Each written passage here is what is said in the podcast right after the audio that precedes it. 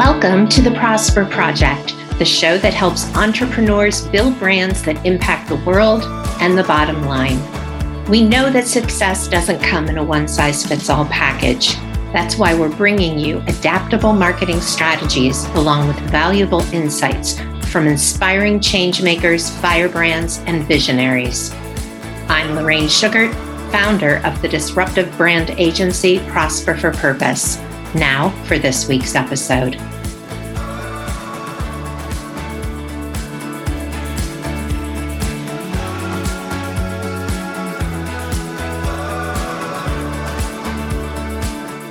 This week, my special guest is Amy Willard Cross, the founder of Gender Fair, which does independent data analysis of companies' gender metrics.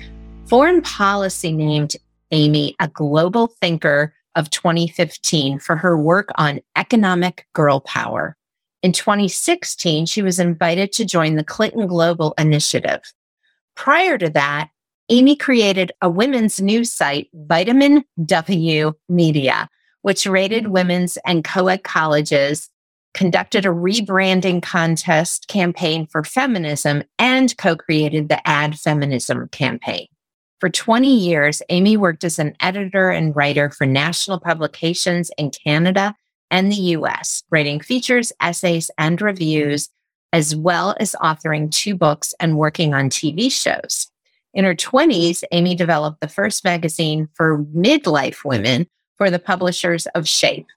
An honors graduate of Wellesley, she maintained the family tradition of attending women's colleges since the 1880s and is named for Frances Willard, a friend and comrade of her great grandmother's. Welcome, Amy Willard Cross.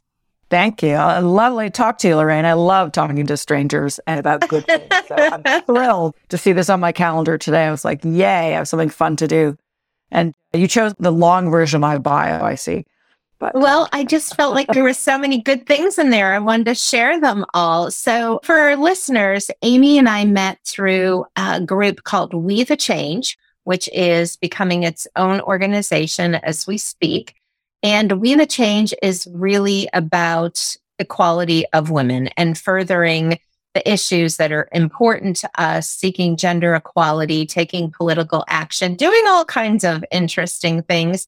And it was started by the CEOs and executives of certified B Corps that were women back in 2018.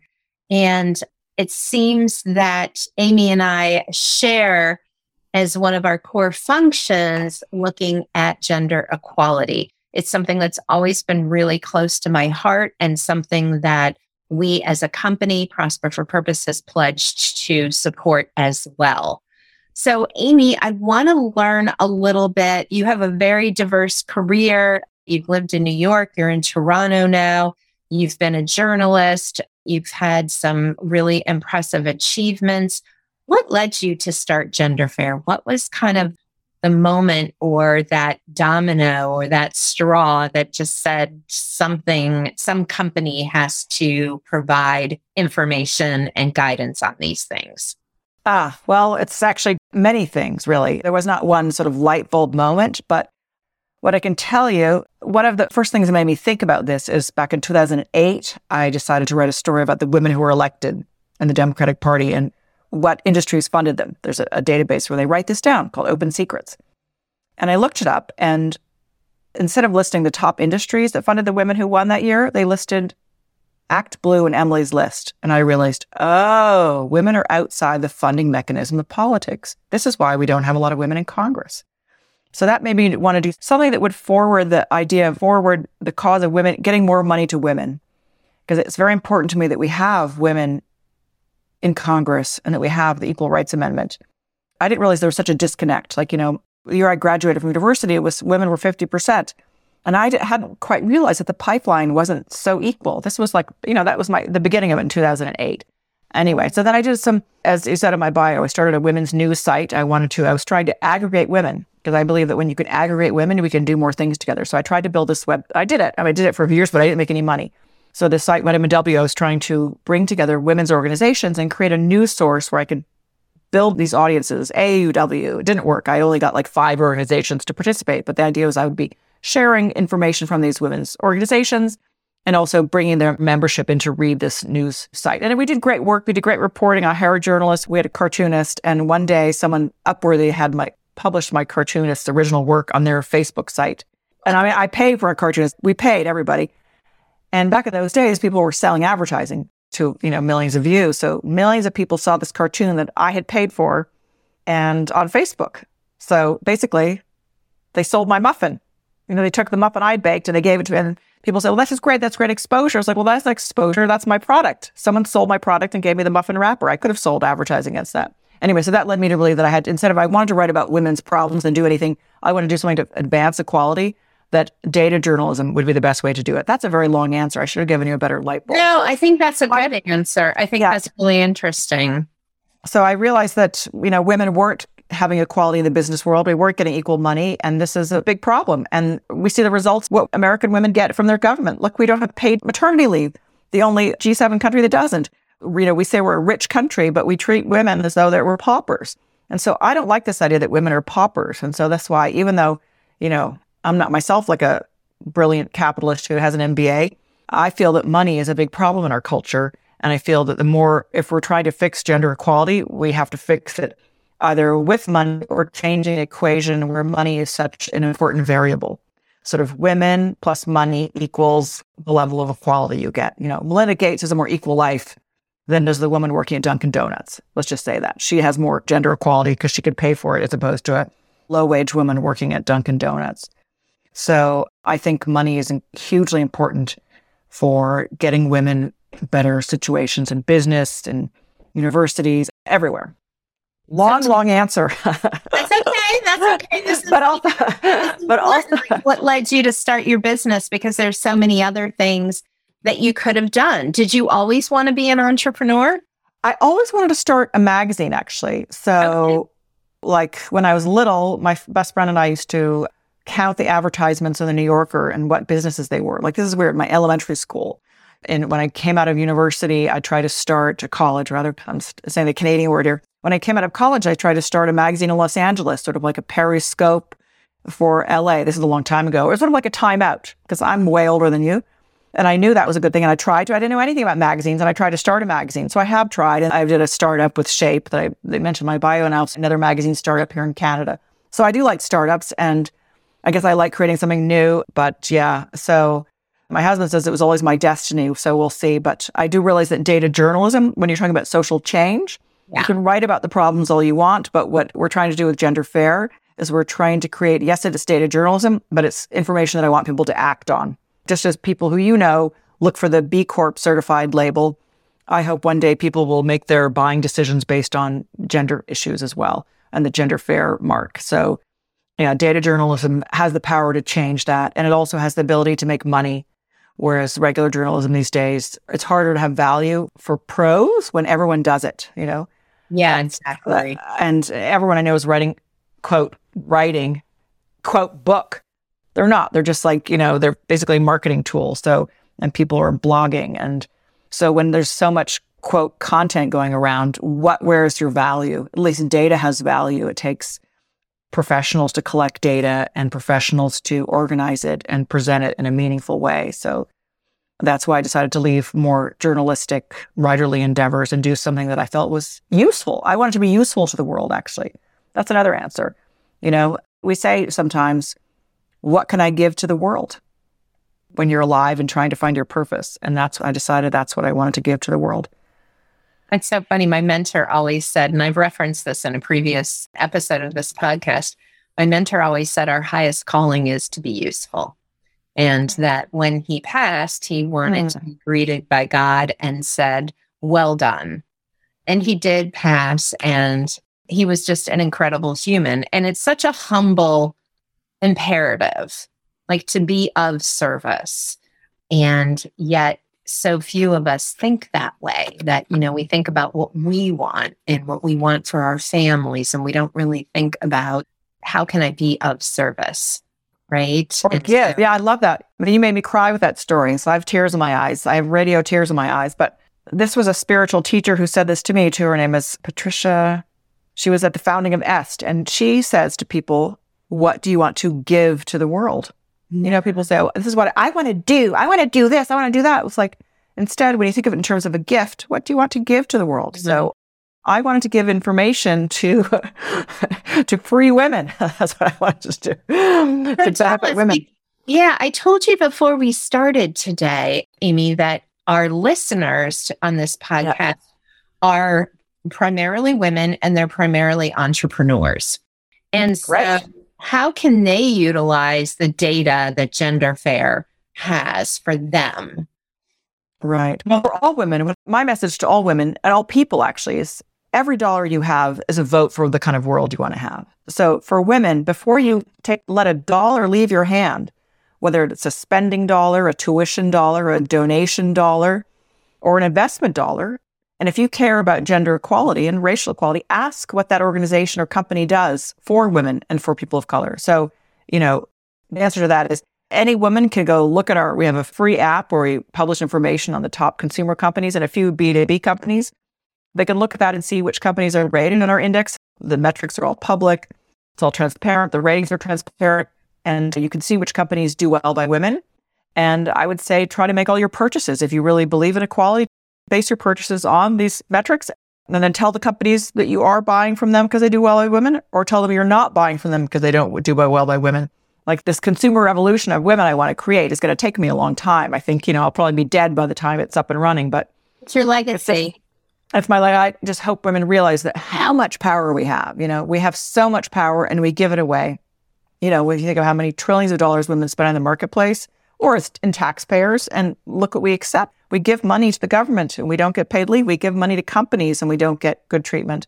I mean, some companies are, of course, but most of them don't. And they think, oh, well, we've got, it's not part of their DNA. They don't, especially the older companies, they don't think it's important to have a gender equal environment or company or with leadership and policies and philanthropy for women. And, and um, even more important now. So research shows that after years of the wage gap between men and women hovering around 17%, there's actually indication that that gap is widening, which is really heartbreaking, I think, to women who care about gender equality, which you know starts with rights, essential rights, and one of those rights is to earn fair pay. You know, the same pay that a man would earn. But I also think about like my dad who raised three daughters, or you know, my husband. We have two daughters, and I feel like, and tell me what you think about this, for that switch to finally flip, it's not just women. We've got to get men involved in this as well. Exactly. Men are the best champions, of course. And actually, we did some research. This group called AVX did some research for us that we, it's sort of proprietary. We don't publish it, but it said when asked about who would be more likely to choose gender fair products or switch to a brand that did well by women, men were more likely by four or five percentage points to say they would switch, which is pretty stunning, right? And why is that? I wonder. Is it because men feel they have more power, that women are tired of it? So actually, it's funny when you said the word heartbreaking about equal pay. I was like, well, why don't women demand equal pay? You know, there's a way we could fix this if we had transparent pay systems, like some companies yeah. do. Yeah, everyone can see everyone's salary. Well, why not? Why is it secret? Like I always say to people, this is the issue that women care most about is equal pay. No wonder. That's why we were up in arms when the guy from WeWork got so much money. He was given as much money as all black entrepreneurs received from VC funding in one year. That's again, that's an equal pay disparity. That's like Adam Neumann getting the same pay as all the black entrepreneurs from the venture capital, you know, sector. That is not equal pay. That is not equality. At least we can see that because it's on the record. But yeah, so instead of having our hearts broken, let's ask more forcefully and have the men ask too for equal pay. It wouldn't hurt them. Why hide how much everyone is paid? It's not a zero sum game. Right. It's not. So tell me a little bit about how Gender Fair leverages the data that you have to rate the companies. So you look at leadership, employee policies, advertising, and philanthropy. Is that right? And diversity reporting has always been part of a score, 10% of the score. So we have these metrics. I didn't just invent them. These are based on the UN's Women Empowerment Principles. So we looked for metrics that are commonly reported by big public companies some that are reported to the SEC, such as leadership, and some that are commonly reported in CSR reports or other parts of their website. Like I'd like to look for much more information to grade them on, but if it's not published, I can't really, you know, find that data point. So we don't do a survey and ask people to participate. We use journalists to go and track the data. And that way you get a better list. So, if, you know, some people produce these lists of the best companies for women. Well, that's great. But then we need to know where the worst companies are too, so we can avoid them. Exactly. Or put pressure on them to, yeah, well, same, right? Like you avoid them, that puts pressure on them, but also to write to them and tell them why it matters and to take whatever kind of action you possibly can. I love right. that. So, right. Until we were around, I don't think anyone could see which are the bad companies. And I think when I first launched in 2016, the best press we got was what we did a list. I had a great PR person who died during COVID, sadly. And she wrote a list of the top 20 or the worst 20. And that got people's attention. Like, who is at the bottom? There's a lot of companies at the bottom that have like zero scores. I can tell you Tesla had a very low score when he first started. Back in 2016, companies weren't even thinking about this. Like this was really not on very many companies' radar, except the ones that really cared. So you can see they've been pressured in the last couple of years, many companies to, you know, create, to make an effort. But often those are companies that are getting hit with like discrimination law or sexual harassment lawsuits. I'm not surprised when I see like Activision Blizzard, they had a terrible score in our database and our, ratings. And so when I see lawsuits come out of that, I'm like, I'm not surprised when there's no women at the top. All women are treated as though they're at the bottom. We're all people in a way. Yeah. So, what are some of the actions that women can take right now? We'll have links to your books and to download the app. Okay. Actions. Well, Here's one thing they can do. There's an app they can look at on our website. We list some of the top companies. That doesn't list the brands. Our app lists all the brands. And we also have a Chrome extension that you can get that actually, when you go shopping, even on Amazon, it will show you which products are gender fair rated and whether they are aren't. It's binary. Like on our app, you get to see a score, a relative score. Is it like, is it 70 or above, which means it's gender fair, or below 70 means it's not. We also have a list for business owners. Actually, I could send to anyone who wants me to. I can, I'll send you the link we created last year of just a list of common business platforms that you would use, such as Zoom or, you know, HubSpot, Hootsuite, and we did gender fair ratings of those because, you know, women business owners, it's also a, a very right. big market. And do we ask these questions? Like, I use a couple of services where I don't know their gender metrics, like I use this one called Copper or ProsperWorks. And I need to get their gender data and find out whether I should switch to another CRM because I don't really know. And I think I started this before I was becoming someone else in my team started the account, but I realized I don't like to start any account until I know what the gender metrics are like. So yeah. you could and ask that even everywhere you go. So when I go to coffee shops in Toronto, I would ask, is this owned by a woman? You know, it's called Sam James or it's called uh, Tim Hortons or it's called, what's the other one? Jimmy's. And no, even all the local coffee shops were owned by men. So this is an easy thing you could do. And sometimes if I'm in a larger company, I'll say, oh, okay, this is a great company. Do you know if it has um, maternity leave for women? Do you get maternity leave? Do you have any women managers? I ask those questions when I go into stores, even if they're not on my app. I love that. I love that. People are probably afraid to see you coming. no, hopefully not. Then, you know, also sometimes people, the other thing is the utility of this kind of work is that it helps other companies do well. Oh, and so another big project we're doing, which is exciting around B2B work, is we've built this thing called the Coalition for Gender Fair Procurement that was started by Logitech because companies realize that they actually have massive buying power. So if big companies start asking their vendors to report on gender, we can do this probably faster than if it was all the women consumers with their, you know, small purchases, $5, you know, shampoo by shampoo. So this is very exciting. We're creating a database. These big vendors like Andela is another company that joined, or Zoetis, Animal Farm Company. So imagine, so they're going to ask all their vendors to take that. We have a gender fair assessment that any company, this is something another your listeners might want to know. If you have a company with more than 50 or 100 employees, they, it might be useful to do our gender fair assessment, which leads you through the same metrics that we use in the public companies and it gives them a gender fair score. It only costs $1,000. It's like a quick SaaS product. And they also get to see a recommendation. So if you don't have any women of color on the board, it'll say, oh, well, here's a resource that helps find candidates for women of color. Or you haven't done an equal pay study. Well, here's a free calculator that'll help you do a calculate the pay gaps in your company. So they can get all this information just like within a half an hour. So we're trying to make it like the way B Corp does it, very fast, very easy, accessible and probably even faster than B Corp because it's a very rigorous process and what, you know, wonderfully so. Yes, it is. It's wonderful, but it's rigorous. it's rigorous. And especially now, apparently there's very big lineups to get evaluated or have your, there's a group process around that.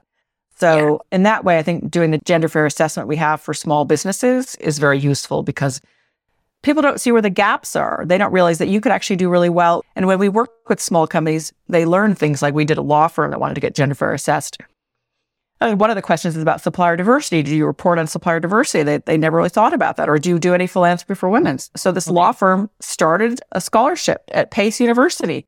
How great is that? Like they hadn't really thought about it before. It's like, well, if you would actually, you know, develop a pipeline, especially of black women lawyers, why not start reach into the community? So they did that. So I think that's another powerful way that women who might listen to you or people as might you might connect with the gender fair data. We also just completed research on nearly over 400 colleges, doing a gender fair rating of the colleges. You know, that's a huge amount of money that you spend. That's such an investment, college. Such an investment. An investment. And yeah. right. And why wouldn't you? I know they ask about like that people want to buy prestige, but you could also make sure you're getting a more gender equal environment before you pay $70,000 tuition. So we're very excited about that and publishing that sometimes in the next few months, hopefully. That's great. So, where do you see the future of gender fair? Like, it sounds like wow. you're expanding, you're creating ripples in virtually every industry. Wow. Is there a long term plan, or are you just kind of responding to what you see in the market? Probably a little bit of both. Well, the procurement is actually in the market. And we see this. I tried to do this back in 2018, and no one would. I tried to do it at the World Economic Forum, and I couldn't get a company to bring it to the forum. And now the time has come. And so Logitech brought this to it. But actually, what do I see in the future? Well, I'd like to do this for all sectors, actually. So I'd like to do produce our journalism for the nonprofit sector because we know they're not doing well. And I think that everyone deserves to see the ratings of these big nonprofits and how they score on women and racial metrics, hospital industry. Because anywhere you look, it's just this is a measurement that can, it's a very blunt tool, but it can shine a little bit of light on how an organization is doing vis a vis women. So I think every sector should be analyzing itself for gender. And they probably won't, which is why you need journalists to do it. Because no one's going to actually, you know, I always say people don't want to step on the scale at Weight Watchers. You only do it because you have to. True. So the companies are not going to really want to publish they're not going to want to say overall how they do on gender. They'll just tell us, "Oh, we're doing this project on International Women's Day," or you know, we've got a woman in marketing. That's not enough. One day a year we focus on women. Right. We know that's not enough. It has to be, you know, fairness. Just think of in your own family, you have to be very fair. When you were talking about equal pay, I was thinking, I always tell people when I give my children pieces of cake, I don't pass the cake plates underneath the table. Each kid sees how much cake the other kid gets. And I think transparency in all these, in all aspects of organized life and family life is a good thing. So I want people to see in hospitals how many hospitals have done equal pay study, how many nonprofits publish a diversity report so you can see the diversity of their employees. This is all very important if we're trying to get better as a society and become more fair to more people. Yeah. So, as entrepreneurs, if you're listening, this is something that you can consider looking at with either within your own company or in the partners, strategic partners and vendors that you work with, asking them, looking them up on this list, just asking general questions. I think it's so important. You can say, well, you know, like my company, we're all women. And, you know, Prosper for Purpose, the entire staff is women. It's 100% women owned. But for us, it would be like really paying attention, which we do for B Corp certification. But if we weren't already certified, you know, we would start talking to, okay, our printing company, what does that look like? You know, it's male owned. What are the leadership positions? And I happen to know that. But, you know, for a lot of people, they might not know. They might know, well, my rep is a woman. I don't know who owns it. I don't know what kind of PTO they get. I don't know if there's fair pay. What does that look like? So I think these are questions that you can already start asking and then definitely downloading the app and going there. And then it's to me, these conversations, and thank you so much, Amy, because I feel like this is so beneficial. And if you're listening, the links to everything we talked about will be in the show notes. But for me, the value in these conversations, particularly this one, is that you give people a new lens. So if you're nearsighted, you don't necessarily know you're nearsighted or how nearsighted you are. Maybe you know, oh, I can't see very far. I can't see the chalkboard. I can't see very well. You know, things are blurry a block away. But it's not until you put on those glasses and have that clarity that you can see what was out of sight before. I feel like this is one of those conversations. You know, now all of a sudden we have this lens, we have this app, and we can see things that we didn't see before. And when we know better, hopefully we do better. And that's really my hope for everyone listening that that will be the takeaway today. Right. We talk about gender lens, but we don't even talk about the nearsighted. I liked your metaphor like that. I think that's very powerful because it's water in which we swim. Yeah. So, you know, these the women at the printing company may not know to ask for more paid time off. They may not know to ask for uh, an equal pay study. So this is great. Do you actually talk to your printing company about these issues? Oh yeah. Good.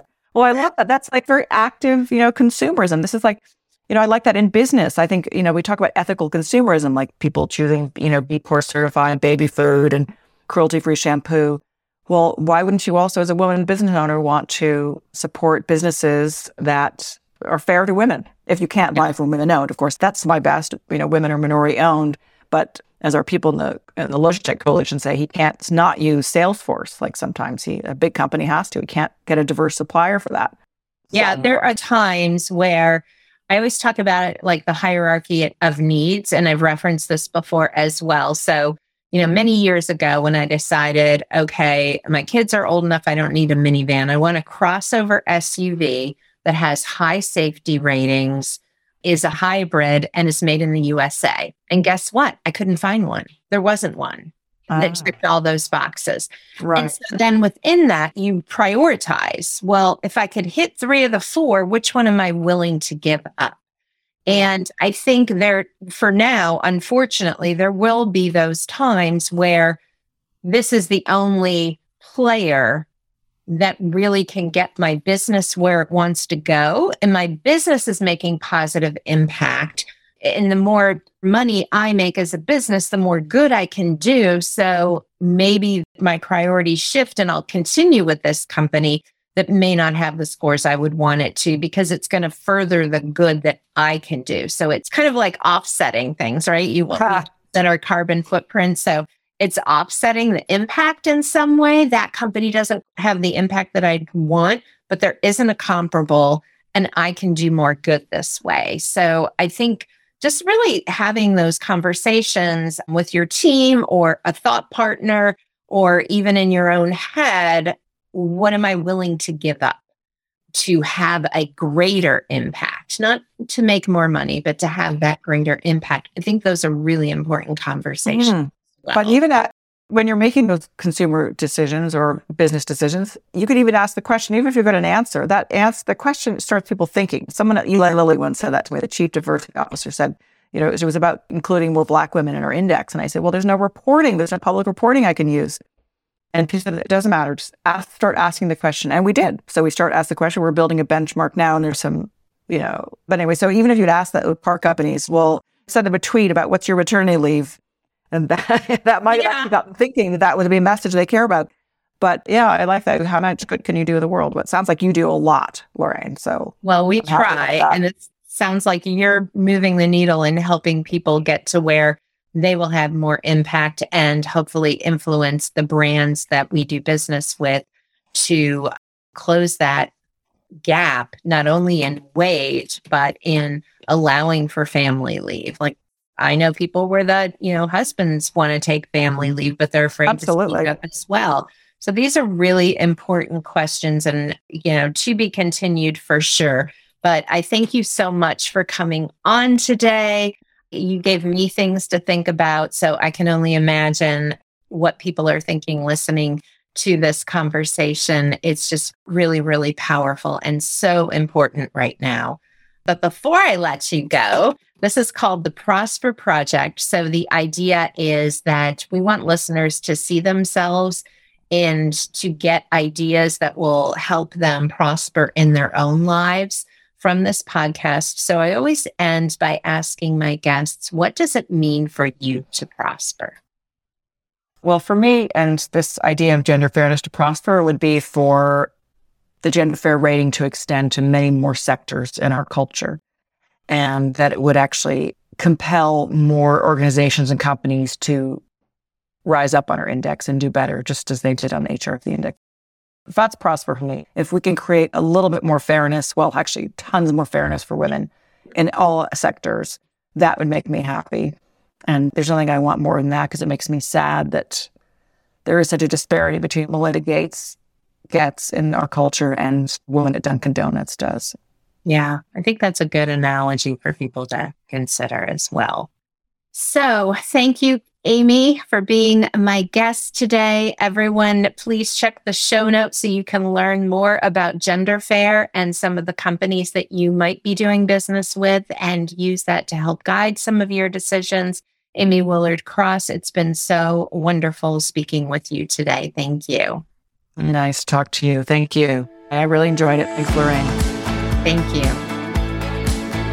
Thank you so much for tuning into this episode of the Prosper Project. If you want to grow a peerless, profitable brand, please hit the subscribe button so you never miss an episode.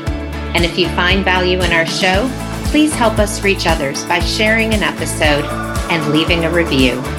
In appreciation, please visit prosperforpurpose.com for more free resources to help you grow your business.